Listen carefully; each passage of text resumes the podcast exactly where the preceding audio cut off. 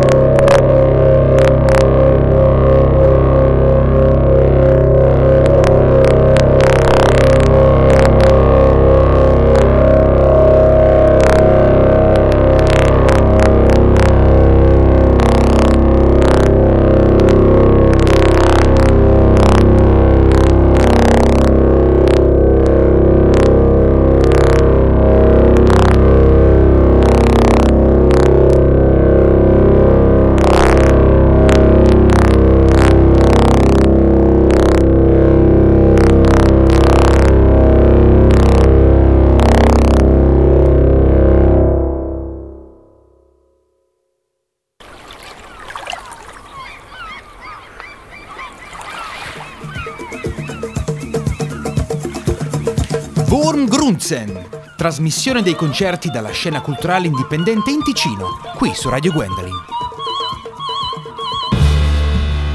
Avete ascoltato il concerto di Riccardo Di Vanche, polistrumentista e compositore italiano, concerto al Sonnenstube del 18 aprile 2015.